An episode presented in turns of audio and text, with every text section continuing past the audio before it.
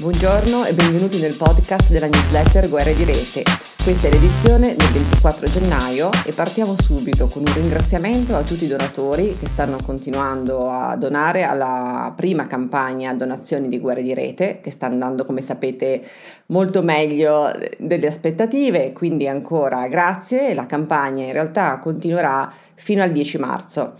E ehm, passiamo invece alla newsletter con un altro piccolo aggiornamento. Prima, cioè oltre a questo podcast che segue ripercorre non proprio la lettera ma comunque abbastanza da vicino eh, la newsletter che esce la domenica, ci sarà un altro podcast con una cadenza ancora da definire, probabilmente due volte al mese, in cui eh, ci saranno delle conversazioni fatte insieme degli ospiti da me e Vincenzo Tiani.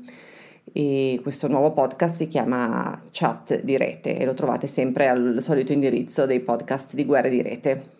Ma adesso passiamo invece ai contenuti della newsletter, partendo ovviamente dai postumi di, di Capitol Hill,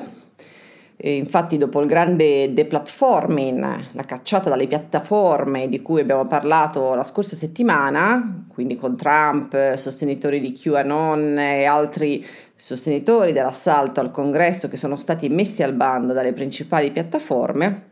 abbiamo ora anche assistito a una sorta di caccia sui social a chi aveva fatto irruzione al Campidoglio. Una serie di cittadini americani si sono infatti improvvisati investigatori digitali e si sono messi ad analizzare l'ampio repertorio iconografico, nonché le tracce e i dati disseminati in giro dai partecipanti, osservatori e media in quel ormai famigerato 6 gennaio.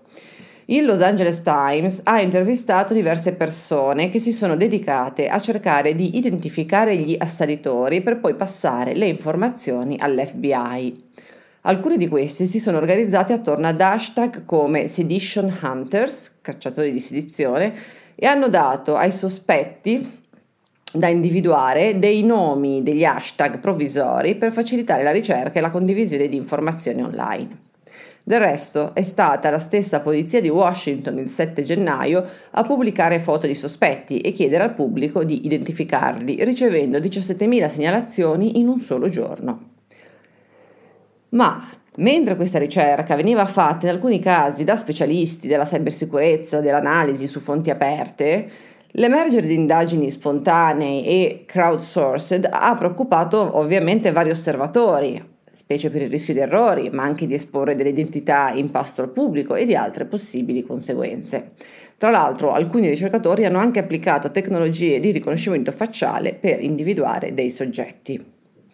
Perfino le app di dating sono intervenute, app come Bumble o il gruppo Match che controlla app di appuntamenti come Tinder, OkCupid e altre ancora, bloccavano gli account di persone che in modo riconoscibile, in genere perché avevano pubblicato proprio delle foto dell'evento di Capitol Hill, avevano partecipato all'assalto il 6 gennaio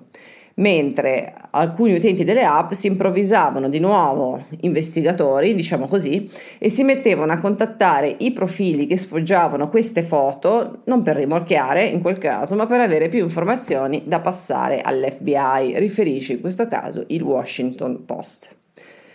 Ma la documentazione su quel giorno è tanta. Il gruppo di giornalismo investigativo ProPublica ha pubblicato un sito interattivo con oltre 500 video su quei fatti Video presi da Parler, il social network inondato da sostenitori di Trump, sostenitori dell'assalto a Capitol Hill, seguaci delle teorie del complotto di QAnon e dalla destra estrema. Proprio quel Parler che nei giorni scorsi è stato cacciato da varie piattaforme e servizi digitali per non aver moderato gli incitamenti alla violenza.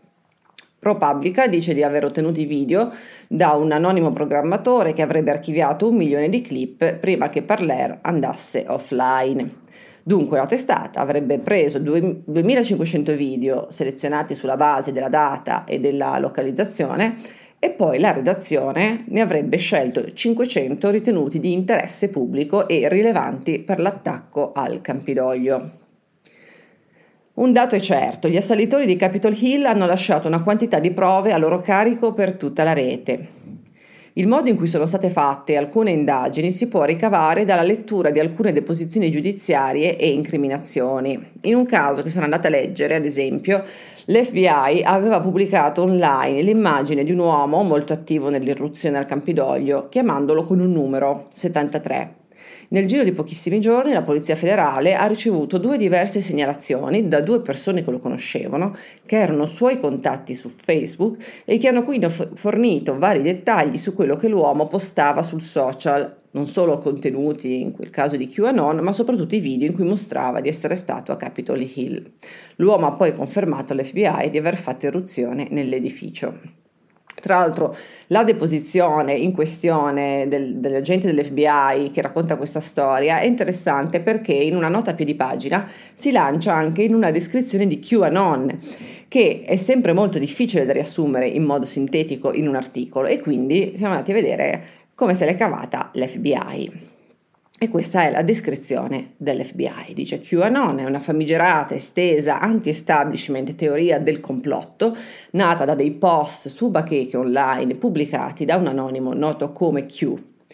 QQ sostiene di essere un funzionario governativo di alto livello con accesso a informazioni segrete. Centrale nella teoria del complotto di QAnon è la falsa credenza che il mondo sia governato da una cricca di pedofili, satanisti e trafficanti di bambini, che per lo più include politici democratici di primo piano, dipendenti governativi del cosiddetto deep state, giornalisti e l'elite di Hollywood, e che il presidente Trump stia segretamente lavorando con Q e altri per abbattere la cricca. Molti seguaci di QAnon, noti come Anons, si definiscono soldati digitali e credono di essere coinvolti in una epica battaglia tra il bene e il male, tra le forze dell'oscurità e quelle della luce. Dopo l'elezione del 3 novembre, molti seguaci di QAnon hanno iniziato a diffondere teorie false sconfessate su massicce frodi alle elezioni e sul fatto che le presidenziali 2020 sarebbero state rubate al presidente Trump. Altri prominenti membri di QAnon hanno esortato gli Anons a fidarsi del piano, ritenendo illusoria la vittoria del presidente eletto Biden e parte di un contorto piano di Q e altri per rivelare i crimini della cricca al mondo, con il risultato di ottenere un secondo mandato per il presidente Trump. I credenti di QAnon attendono due grandi eventi che chiamano la tempesta, The Storm, e il grande risveglio, Great Awakening. La tempesta si riferisce a un giorno di violenza che provocherà arresti di massa, processi militari ed esecuzioni tra i membri della cricca. Secondo il credo QAnon, la tempesta sarà seguita dal grande risveglio, che si riferisce alla credenza per cui la dottrina centrale di QAnon sarà rivelata al mondo. Dicevo, non esattamente il massimo della sintesi, ma in realtà il minimo necessario per descrivere questo fenomeno. Eh, certo, con il giuramento di Biden e il suo insediamento, per molti QAnon è arrivato il momento della verità o di un pezzo di verità, che ne è infatti della teoria se il secondo mandato di Trump eh, eh non c'è più, non esiste e se i processi e le incarcerazioni riguardano semmai gli assalitori del Campidoglio. Alcuni vedono una spaccatura fra chi comincia quindi ad avere dei dubbi su questo credo e chi invece è pronto a buttarsi a capofitto in una nuova e ancora più contorta spiegazione di quello che sta succedendo. Nel frattempo, Parler, che come dicevamo prima è stato questo social di nicchia che è divenuto un rifugio della destra estrema americana e che era stato mollato da Google e Apple, ma soprattutto dai servizi di Austin di Amazon, è tornato parzialmente online con un sito e un messaggio del suo AD, L'indirizzo, P, l'indirizzo IP porta a una società russa, DOSGuard, che offre vari servizi, tra cui la protezione da attacchi di DOS, di, attacchi di negazione distribuita del servizio. Hanno scritto Reuters e altri aggiungendo che questa DOSGuard mm, di DOSGuard sarebbe, insomma, avrebbe vari clienti governativi russi e così via. Di DOSGuard eh, avrebbe però detto di non fornire a Parler il servizio di Austin nel mentre però avrebbe a sua volta avuto alcuni problemi e ne riporta questo aspetto anche un po', tecnico ma anche a suo modo particolare Krebs on Security per chi fosse interessato. Ma come si sta muovendo piuttosto Facebook in questa situazione? Il social network ha diffuso dei numeri su mm, diciamo, la quantità di post riguardanti QAnon che in qualche modo violavano le sue policy che sono stati rimossi da, negli ultimi mesi e, e, sono in effetti migliaia di pagine, di gruppi, centinaia di eventi, migliaia di profili e così via. Il social dice infatti che rimaniamo vigili nel far rispettare la nostra policy su organizzazioni e individui pericolosi, si chiama così questa policy, contro movimenti sociali militarizzati e reti del complotto che inducono alla violenza come QAnon. Eppure, in questi giorni, sotto la lente, è di nuovo finito il sistema di raccomandazioni di Facebook, in particolare quello che raccomanda a gruppi. Facebook aveva detto di non raccomandare più gruppi politici o sociali che sono stati accusati, secondo alcune ricerche, di spingere troppo gli utenti verso contenuti estremisti o polarizzanti, ma nella realtà sostiene la testata The Markup, ancora a dicembre-gennaio Facebook continuava a suggerire tali gruppi.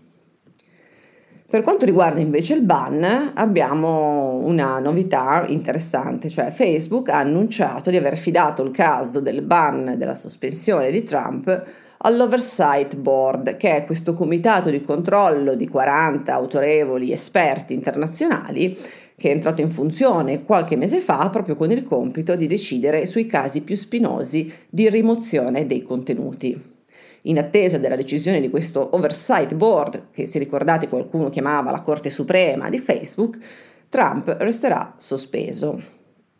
I membri dovranno decidere, spiega la stessa comunicazione del board, se il contenuto in questione violava i valori e gli standard di comunità di Facebook e se la rimozione di Facebook del contenuto rispettava gli standard internazionali sui diritti umani, inclusa la libertà di espressione e altri diritti.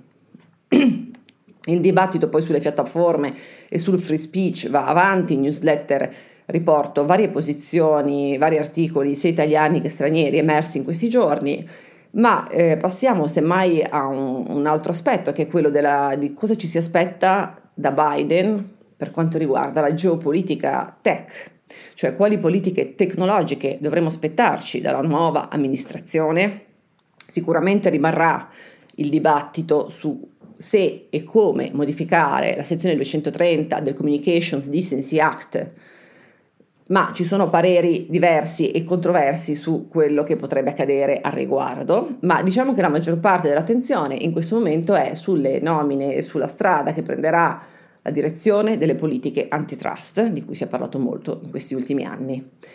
Nel mentre è arrivata una prima decisione inter- interessante per chi segue temi privacy, cioè il licenziamento di Michael Puck, che era stato messo proprio da Trump a capo di Voice of America e di altri media e organizzazioni tecnologiche finanziati dal governo americano, incluso l'Open Technology Fund, che è stato, un, che è stato ed è un incubatore di tecnologie orientate alla privacy e alla sicurezza da cui addirittura è nata la stessa Signal, ma anche Tor, eh, Tails, insomma non sono nate ma sono state comunque diciamo, sostenute ecco, da questo Open Technology Fund.